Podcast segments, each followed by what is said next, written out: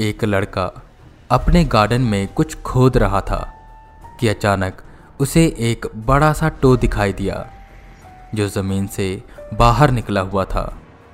उसने उसे निकालने की कोशिश की, पर वो किसी चीज़ में अटका हुआ था।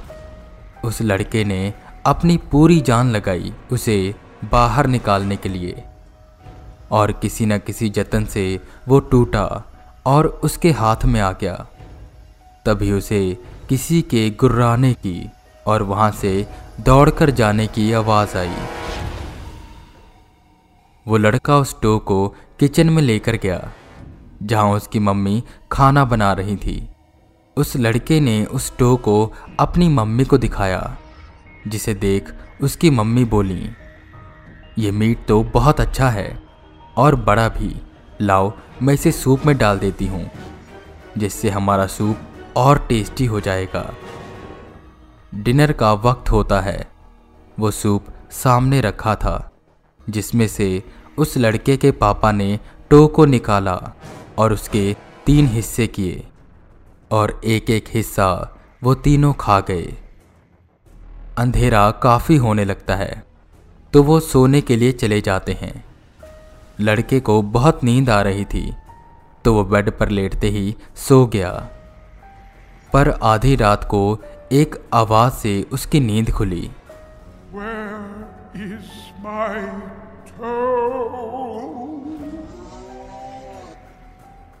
ये आवाज़ उसके घर के बाहर से आ रही थी। वो फिर गुर्राया।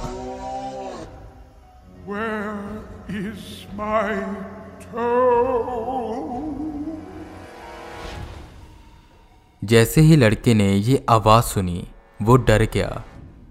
पर उसने सोचा कि उसे कैसे पता लगेगा मैं कहाँ हूँ। वो मुझे कभी नहीं ढूंढ पाएगा।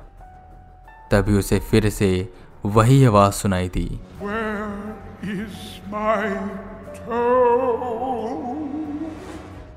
और ये आवाज़ नज़दीक आती जा रही थी। उस लड़के ने अपनी चादर को सिर तक ओढ़ लिया और आँखें बंद कर ली। मैं सो जाता हूँ। जब कल उठूँगा, तब यहाँ सब कुछ ठीक हो जाएगा। कि फिर उसे आवाज़ आई।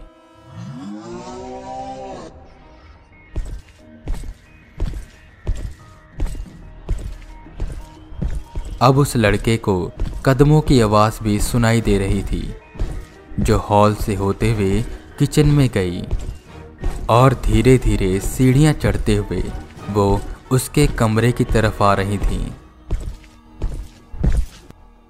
वो कदमों की आवाज़ उसके कमरे के सामने आकर रुकी। एक झटके से उसके कमरे का दरवाज़ा खुला। वो लड़का डर से कांपने लगा। वो सुन रहा था कि कदमों की आवाज़ उसके नज़दीक आती जा रही है। बिल्कुल, उसके सर के पास आकर वो खड़ा हुआ। बच्चा चादर के नीचे छुपा बस यही प्रार्थना कर रहा था कि ये एक बुरा सपना हो। कि उसने फिर से पूछा